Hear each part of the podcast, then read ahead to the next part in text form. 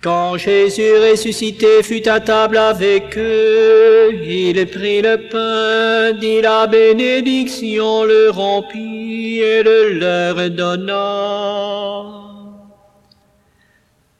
Alors leurs yeux s'ouvrirent et ils le reconnurent, mais il disparut à leur regard. Alors ils se dirent l'un à l'autre, notre cœur n'était-il pas brûlant en nous, tandis qu'il nous parlait sur la route et qu'il nous faisait comprendre les Écritures?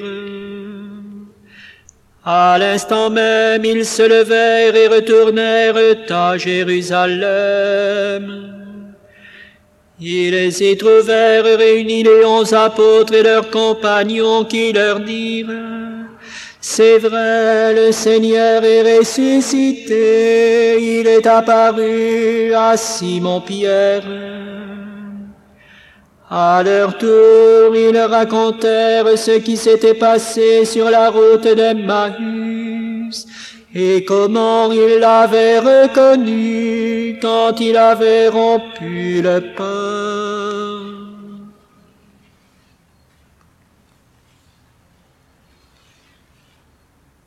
Vous savez ce qui s'est passé à travers tout le pays des Juifs depuis les débuts en Galilée? Jésus de Nazareth, Dieu l'a consacré par l'Esprit et rempli de sa force. Là où il passait, il faisait le bien et il guérissait tous ceux qui étaient sous le pouvoir du mal, car Dieu était avec lui. Et nous, les apôtres, nous sommes témoins de tout ce qu'il a fait dans le pays et à Jérusalem. Ils l'ont fait mourir en le pendant au bois du supplice. Et voici que Dieu l'a ressuscité le troisième jour.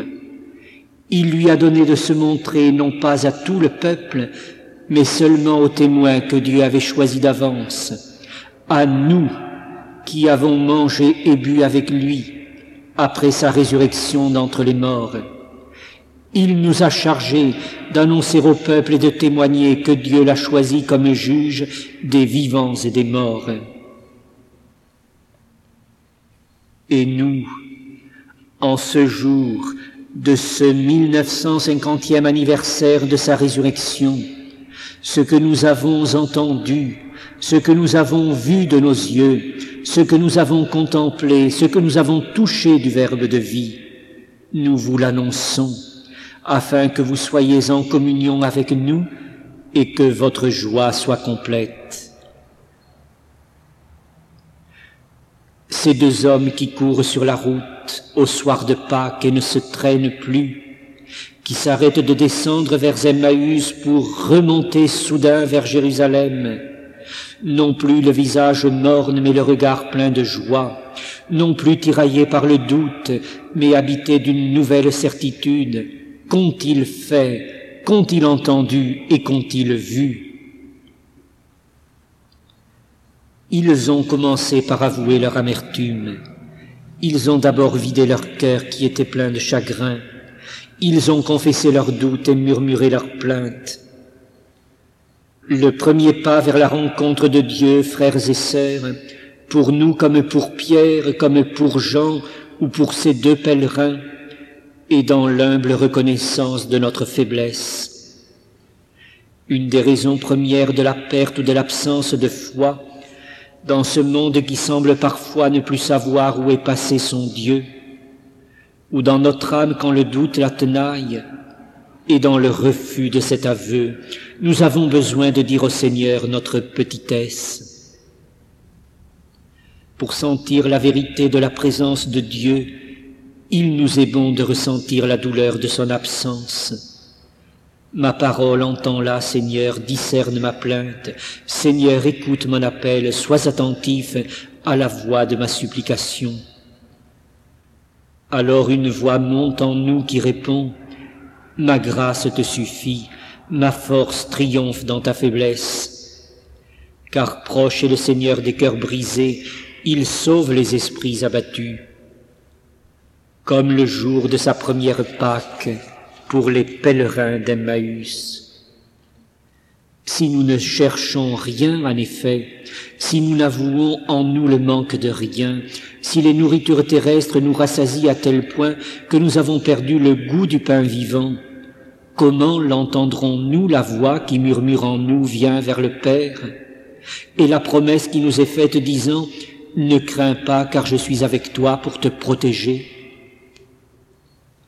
On nous a tellement dit que la foi pouvait être un opium, que nous avons peut-être perdu la nostalgie du monde le plus vrai, le désir de quêter encore la lumière du ressuscité. Mais non, frères et sœurs, quand nous sentons que Dieu semble ne plus être là, il nous est bon de saisir en nous la douleur de son silence et de lui avouer humblement sur la route de chaque matin, Dieu, viens à mon aide, Seigneur, à notre secours, comme le crie la liturgie à l'aube de chaque jour. Alors le Seigneur se lève et ses ennemis, doutes, tristesse et craintes sont dispersés. Nous avançons dans la joie de voir cheminer près de nous le Christ vivant. Il y a place pour lui désormais sur notre route, et dans notre vie renaissent le courage et la paix. Qu'ont-ils alors entrepris les disciples d'Emmaüs Ils ont ouvert leur cœur à la méditation des Écritures. C'est la seconde leçon de cette route d'espérance au matin de ce jour de Pâques. Certes, Dieu, personne ne l'a jamais vu. Sa beauté contemplée ravirait d'un coup toute notre liberté. Mais l'Écriture fait resplendir partout la trace de sa présence. Ce livre, ce livre sacré, le livre, Biblos, la Bible, la Sainte Bible, au-delà de toutes nos réussites et de toutes nos conquêtes, au-delà de nos empires, de nos lettres, de nos découvertes, de nos arts et de nos lois, ce livre écrit avec des larmes, des prières, du sang, ce livre écrit dans une diversité infinie d'auteurs, de genres, d'événements, ce livre des hommes dont l'auteur est pourtant Dieu, l'écriture sainte, reste objectivement le fait le plus éblouissant et le plus étonnant de toute l'histoire humaine. La lumière de Pâques nous le redit en ce jour. Et des mille points d'horizon d'où jaillissent tous ces écrits, tout converge comme en trait de feu vers ce centre de lumière en qui tout se rassemble et à partir de qui tout s'éclaire d'un jour nouveau, Jésus-Christ. Lui le vivant que l'on avait mis à mort, il est ressuscité. Oui, frères et sœurs, la clé du bonheur et de la vie, c'est la Sainte Écriture. Et c'est pourquoi le diable, la paresse, la sottise de la pseudo-science s'acharnent à ce point pour nous voiler une telle merveille, en face de laquelle tout le reste paraît second et même superflu. Notre cœur n'était-il pas tout brûlant au-dedans de nous quand il nous parlait en chemin et qu'il nous expliquait les Écritures?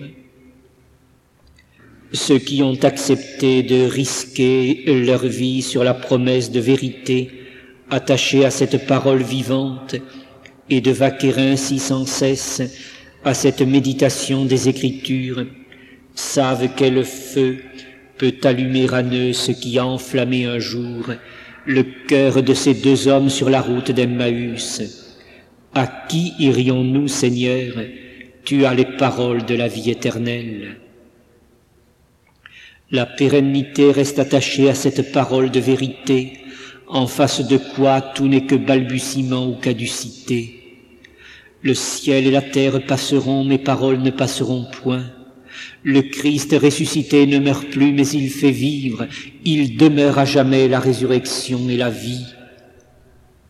La lumière et la joie sont données par cette parole d'éternité. La vie par elle est manifestée, vivant en effet la parole de Dieu, efficace et plus incisive qu'un glaive à deux tranchants. Elle pénètre jusqu'à la jonction de l'âme et de l'esprit, et vient nourrir les sentiments et les pensées du cœur. Cela, les pèlerins d'Emmaüs l'ont bien compris. L'écriture sainte avant d'être un livre est un visage, et cette parole est la vie. Le visage est la vie du Fils de Dieu fait homme, le visage est la vie du ressuscité, la preuve écrite sur terre de l'amour de Dieu manifesté en Jésus-Christ. Ainsi le Christ est-il, pas à pas, de la Genèse à l'Apocalypse, révélé, approché, connu, accueilli et aimé, et jusqu'à germer en nous comme en Marie, pour nous faire revivre nous-mêmes de sa propre existence. Si quelqu'un m'aime, il gardera ma parole, et mon Père l'aimera, et nous viendrons à lui, et nous ferons chez lui notre demeure. Et la parole alors nous introduit jusqu'au cœur de la Trinité. Notre cœur n'est-il pas tout brûlant au-dedans de nous quand il nous parle sur le chemin de la vie et qu'il nous explique les Écritures comme en ce jour de Pâques et chaque jour Qu'ont-ils fait enfin les disciples ainsi enseignés Ils l'ont accueilli dans leur maison. Une fois guéris par sa force, éclairés par sa lumière, ils l'ont accueilli. Lorsque deux d'entre vous sur la terre sont réunis en mon nom, je suis là, au milieu d'eux. Ils ont créé entre eux un espace pour la présence du ressuscité, et dans leur cœur il a déposé le pain de l'Eucharistie. Il leur a donné sa propre vie, car le Verbe s'est fait chair et la chair s'est faite pain, pain vivant pour la vie du monde.